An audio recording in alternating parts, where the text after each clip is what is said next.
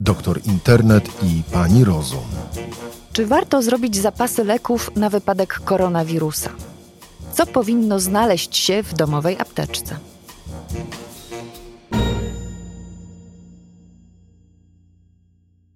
Dzień dobry, Karolina Kowalska. Moim gościem jest magister farmacji Michał Byliniak, były prezydent Grupy Farmaceutycznej Unii Europejskiej, wiceprezes Naczelnej Rady Aptekarskiej i prezes Okręgowej Izby Aptekarskiej w Warszawie. Dzień dobry, panie magistrze. Dzień dobry, pani redaktor, dzień dobry państwu. Czy to prawda, że w czasie pandemii apteka może w niektórych wypadkach zastąpić przychodnie podstawowej opieki zdrowotnej? Jak się okazało, to prawda. Przez wiele lat patrzyliśmy na apteki jako miejsce, gdzie wykupujemy leki, a tak naprawdę obecna rzeczywistość nam troszkę zweryfikowała nasze przyzwyczajenia. No i faktycznie jest tak, że w wielu drobnych dolegliwościach, w wielu sytuacjach, w których przez lata pierwszą myślą było udać się do, do przychodni, skontaktować się z lekarzem, zobaczyć się z lekarzem twarzą w twarz, no okazało się, okazuje się to teraz bardzo trudne. No i faktycznie jest tak, że w wielu problemach zdrowotnych, tych takich drobnych, codziennych, e, właśnie apteka i farmaceuta są doskonałymi źródłami pomocy, bardzo łatwo dostępnymi, e, gdzie w zasadzie no, te, te porady są bardzo często dokładnie tymi samymi poradami, które, które, które pacjentowi zaleciłby lekarz. Czyli przychodzę do przychodni, do apteki i o co pytam? Czy najpierw bym w obecnej sytuacji w ogóle bym się zastanowił, czy w sytuacji, kiedy stwierdzamy u siebie jakiś problem zdrowotny, czy, czy, czy, czy on wskazuje na to, że ta wizyta z lekarzem jest potrzebna, czy też nie warto najpierw pójść do apteki, czy w ogóle skonsultować się z, najpierw w aptece, czy, czy ta wizyta u lekarza e, jest czymś właściwa. Jeżeli, jeżeli przychodzimy do apteki, no to oczywiście no tak jak jesteśmy do tego przyzwyczajeni, większość pacjentów nie ma z tym najmniejszego problemu. E, opowiadamy farmaceucie o tym, co nam, się, co nam się dzieje. Farmaceuta posiada wiedzę pozwalającą na to, aby stwierdzić, czy przy pomocy leków e, dostępnych w aptece bez recepty jesteśmy w stanie takiemu pacjentowi pomóc, czy też wymaga on jednak interwencji, interwencji lekarza. Tutaj, tutaj od, od niedawna mamy nowe narzędzie w postaci e, rozszerzonego, rozszerzonej możliwości wykorzystywania recepty farmaceutycznej. No niemniej jednak to, ta sytuacja w takie w, przy stosowaniu recepty farmaceutycznej jest bardziej skomplikowana i jest raczej właściwsza do pacjentów, którzy już e, są gdzieś tam przewlekle przez lekarza leczeni, są zdiagnozowani, przyjmują określone leki przez dłuższy czas i wówczas też farmaceuta jest w stanie takiemu pacjentowi pomóc w, w sytuacji, kiedy jest problem z dostaniem się do, do lekarza pierwszego kontaktu. Recepta farmaceutyczna to taka recepta, którą wypisuje pacjentowi farmaceuta. De facto to się do tego sprowadza, tak? Efektem, efektem y, y, użycia tego, tego uprawnienia do, do wystawienia recepty farmaceutycznej jest wydanie pacjentowi leku, leku, który jest wydawany tylko na podstawie recepty. No niemniej jednak trzeba zauważyć, że tutaj farmaceuta też ma w tym zakresie pewne ograniczenia i też e, na przykład w przypadku nowych diagnoz, no tutaj e, właściwym jest lekarz. Jeżeli rozmawiamy o czymś, co już zostało przez lekarza rozpoznane, a potrzebujemy takie leczenie kontynuować, no to wtedy farmaceuta faktycznie może pomóc, ale też trzeba pamiętać o tym, że to leczenie E, czy, te, te, te, te, leki, które będziemy wykupować, będą wykupowane za pełną odpłatnością. Farmaceuci nie mają możliwości e, wypisywać tych recept farmaceutycznych refundowanych. Czy recepta farmaceutyczna przydała się w czasie pandemii, szczególnie w czasie tego ostrego lockdownu w marcu i kwietniu? Uprawnienie do wystawiania recept farmaceutycznych w szerokim e, zakresie, o szerszym niż to było wcześniej, bo to nie jest nowe, nowe narzędzie, było już w przepisach od dawna, tylko było w pewien sposób ograniczane, mamy od 1 kwietnia. I od 1 kwietnia do chwili obecnej farmaceuci w całej Polsce wystawili ponad pół miliona recept. No to oczywiście możemy dyskutować, czy to jest dużo, czy to jest mało, no niemniej jednak pół miliona pacjentów zostało wsparte przez farmaceutów.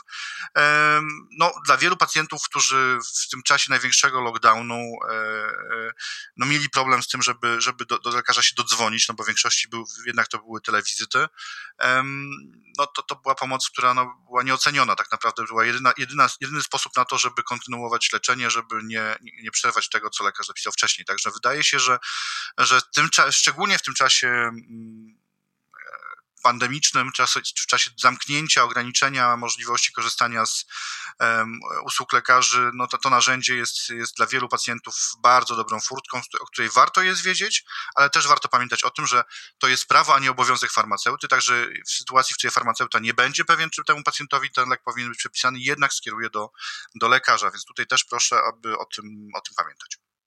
Jakie leki farmaceuci wypisywali najczęściej? No, my oczywiście y, takich zestawień szczegółowych nie mamy, no, nie mamy dostępu do systemów rządowych, nie widzimy tego. Niemniej jednak z informacji, które otrzymujemy od naszych farmaceutów, y, bardzo dużą część, w zasadzie większość tych leków stanowiły leki przyjmowane przewlekle, stosowane w chorobach przewlekłych, na nadciśnieniu, y, między innymi. No, tutaj tutaj to, to tak, tak naprawdę ci pacjenci, którzy do nas trafiali najczęściej, E, byli tymi pacjentami, którzy są pacjentami ustabilizowanymi, ale wymagającymi przyjmowania tych leków stosowanych na choroby przewlekle. Przewlekłe, jak mówiłem wcześniej, tych e, nowych diagnoz staramy się w aptekach nie stawiać. Na dzień dzisiejszy od tego są lekarze. Czy w związku z tym, że dostęp do lekarzy był ograniczony, a pacjenci potrzebowali zasięgnąć porady farmaceuty, te wizyty w aptece się przedłużały? Czy kolejki przez to były dłuższe? Nie, tutaj w obecnej sytuacji e, nie zauważyliśmy znaczącego wpływu na, na wydłużenie czasu obsługi pacjenta, czy też na wydłużenie kolejek. No musimy pamiętać, że ten czas pandemiczny jest czasem takim dosyć specyficznym. Tutaj nasi pacjenci zmienili swoje przyzwyczajenia, e, zmienili swoje, e, czasami z powodu przepisów, chociażby godzin dla seniorów, zmienili godziny, w których odwiedzają apteki, także tutaj od naszych farmaceutów nie mamy takich informacji, jakoby, jakoby to miało mieć bezpośredni wpływ, czy, czy jakiś spowalniający wpływ na działanie apteki. I, I, też trzeba pamiętać o tym, że bardzo często jest tak, że, że pacjenci e, już wcześniej przychodzili rozmawiać z farmaceutami. My jesteśmy do tego przyzwyczajeni, to nie ma jeszcze charakteru systemowego, taka porada farmaceutyczna. Czekamy na wejście ustawy o zawodzie, której mamy nadzieję, to wszystko zostanie finalnie uregulowane. No niemniej jednak nasi pacjenci mają do, do farmaceutów ogromne zaufanie i bardzo często rozmawiamy z nimi dłużej niż, niż e, pacjenci rozmawiają z lekarzami. Często uzyskujemy dużo więcej informacji ze względu na to, że często widzimy e, recepty wystawione przez wielu lekarzy. Także tutaj to, to zainteresowanie pacjentem ze strony farmaceutów nie jest niczym nowym. Czymś nowym jest to, że, że, że, pacjenci zaczynają coraz częściej szukać pomocy farmaceuty i coraz częściej ją doceniać, za co również dziękujemy, dlatego że w zasadzie od tego farmaceuta jest, aby na co dzień pomagać, pomagać potrzebującym pacjentom. Mówi Pan o opiece farmaceutycznej. Co to jest i czy funkcjonuje w innych krajach? Opieka farmaceutyczna jest e, sposobem na wykorzystanie wiedzy farmaceutów, osób, e, które posiadają wyższe wykształcenie, które są bardzo łatwo dostępne, no i które właśnie w e, systemach e, ochrony zdrowia, które borykają się na całym świecie z tymi samymi problemami, z niedoborem lekarzy, ze zwiększającą się liczbą osób chorych przewlekle, zwiększającą się liczbą pacjentów w podeszłym wieku, e, no, mówiąc krótko, szuka się drogi do tego, żeby ten system rozprężyć, żeby zdelegować na inne grupy zawodowe zadania, które przez lata były właściwe dla lekarzy, a które dzisiaj ze względu na mm, no właśnie te nowe, nowe wyzwania, dużą większą liczbę potrzeb y, pacjentów, no, są, są przed systemem ochrony zdrowia stawiane, więc to działa już w Europie i na świecie od wielu, wielu lat. Najdłużej w Stanach Zjednoczonych prawie 40 lat, w Europie historycznie najdłużej to działa w Wielkiej Brytanii, gdzie, e, gdzie ma to historię dwudziestoletnią. E, no, okres pandemiczny tak naprawdę w poszczególnych państwach, gdzie opieka farmaceutyczna już działa, powoduje, że ci farmaceuci są coraz głębiej włączani w systemy ochrony zdrowia, coraz, coraz więcej zadań się dla nich szuka. Takich zadań chociażby jak wsparcie pacjentów w drobnych dolegliwościach, jak kontynuacja recept refundowanych, ale nawet tak bym powiedział daleko idących z punktu widzenia wielu naszych, e, naszych e, e, kolegów, jak szczepienia w aptekach. No, wizja zaszczepienia dziesiątek milionów pacjentów w Europie, wyzwania związane ze szczepieniami przeciwko grypie skierowały uwagę wielu decydentów w wielu krajach na farmaceutów i to właśnie farmaceuci są włączani e, w system szczepień. Z takich najnowszych informacji, no to do połowy października w samej Francji w drugim roku funkcjonowania szczepień w aptekach w pełnym zakresie francuscy farmaceuci zaszczepili 2 miliony osób.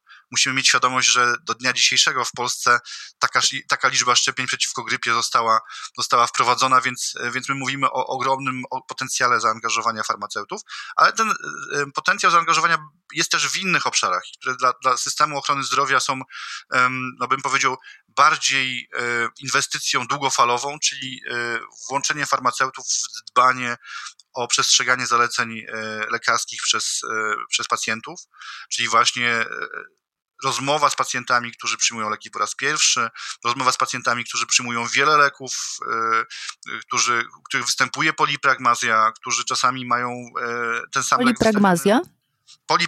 Polipragmazja to jest sytuacja, w której pacjent przyjmuje odpowiednio zdefiniowaną liczbę leków. Oczywiście tutaj mamy różne definicje, ale no, mówimy o, o polipragmazji, tak naprawdę zaczynają, zaczynamy myśleć, kiedy pacjent przyjmuje 5 leków przyjmowanych przewlekle. Ale trzeba mieć świadomość, że są pacjenci, którzy przyjmują po 10 różnych e, tabletek dziennie, 15. E, także tutaj mówimy już o ogromnym potencjale wystąpienia interakcji, ogromnym potencjale różnych pomyłek, nałożenia się na siebie leków e, wystawianych przez różnych lekarzy. No i to właśnie farmaceuta jest tutaj tą ostatnią e, instancją, która jest w stanie te wszystkie problemy wyłapać, jest w stanie z pacjentem porozmawiać, ale mówimy też o takich e, aktywnościach farmaceutów, które e, są działalnością profilaktyczną, takie jak na przykład wspieranie pacjentów wyrzucaniu palenia, czy też w ogóle zapobieganiu chorobom odtytoniowym, których no przede wszystkim najwa najważniejszą konsekwencją są nowotwory układu oddechowego, niezwykle, niezwykle y, zabójcze i niezwykle kosztogenne dla systemu, niezwykle y, no, trudne do leczenia ale mówimy również o takich działaniach, które obecnie są prowadzone przez, e, e, przez lekarzy, na przykład wykrywanie przypadków chorób układu krążenia. Tak? Zanim one się zostaną zdiagnozowane przez lekarza, są takie systemy profilaktyczne. Nawet taki system, taki, taki program profilaktyczny e, został w Polsce wdrożony w, na, na poziomie POZ-u.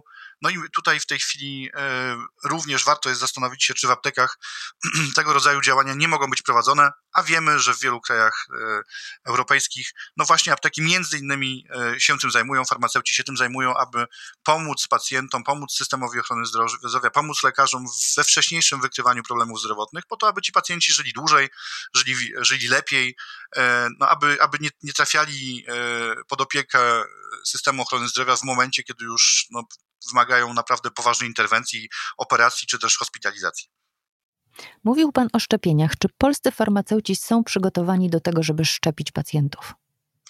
Tutaj oczywiście mamy wiele aspektów tej sprawy. Jeżeli pytamy się, czy są do tego przeszkoleni, odpowiedź brzmi na dzisiaj jeszcze nie są.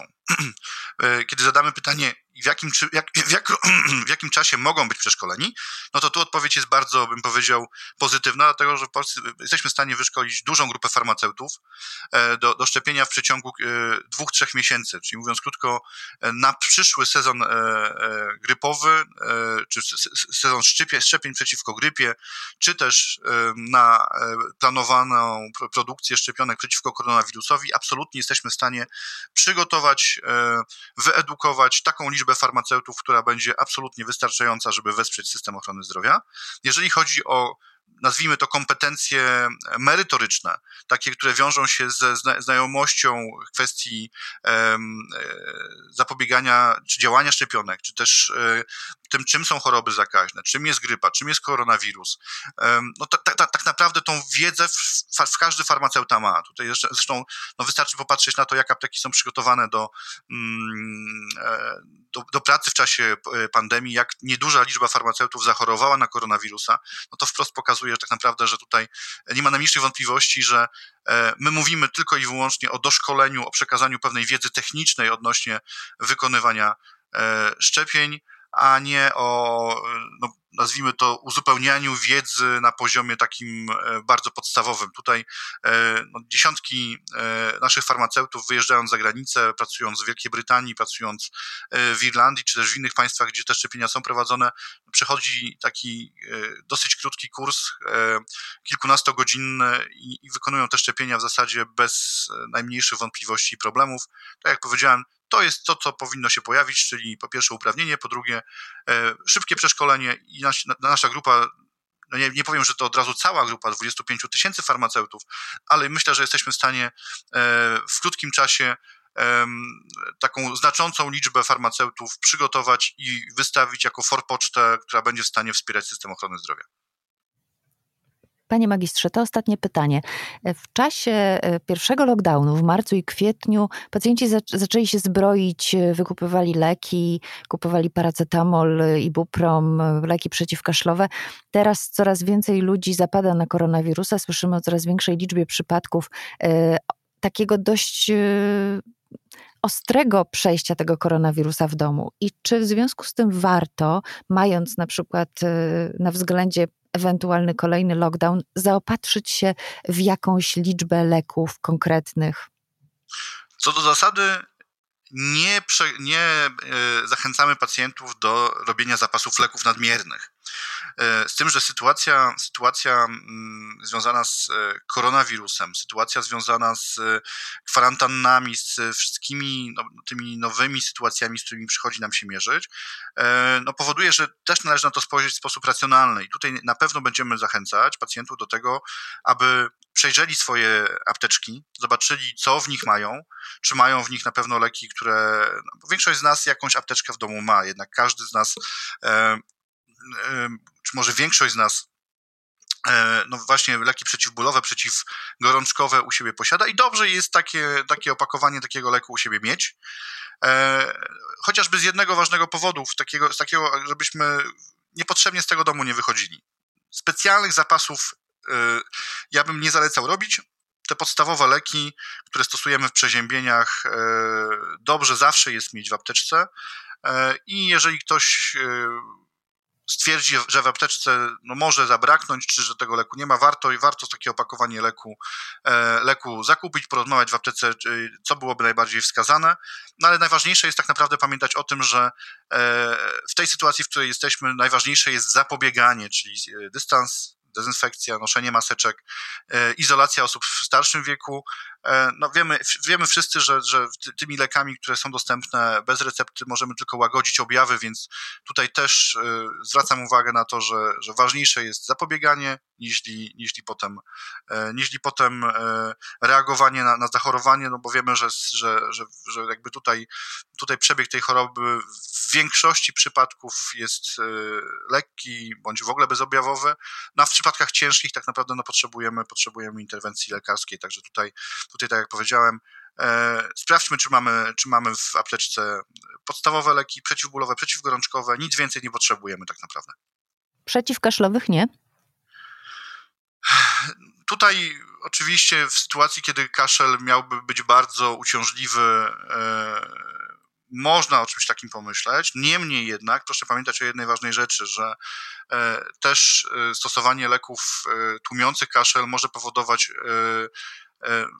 ukrycie objawów, które mogą no, tak naprawdę być pewną wskazówką i konieczności skontaktowania się z lekarzem. Także raczej bym tutaj skupiał się na obserwacji swojego organizmu i w sytuacji, w której ten kaszel zaczyna być na tyle uciążliwy, że mm, no mówiąc krótko, czujemy, że dobrze by było użyć jakiegoś leku, należałoby się skontaktować z lekarzem, bo może to być wskazanie do przetestowania się e, e, jeżeli pod, pod kątem obecności koronawirusa i e, no właśnie gdzieś tam, gdzieś tam już konsultacji w taki sposób, abyśmy, abyśmy nie przegapili jakiego, jakiegoś ważnego momentu rozwoju choroby. Rozumiem, bardzo dziękuję. Moim gościem był magister Michał Byliniak, były prezydent Grupy Farmaceutycznej Unii Europejskiej i wiceprezes Naczelnej Rady Aptekarskiej. Dziękuję bardzo.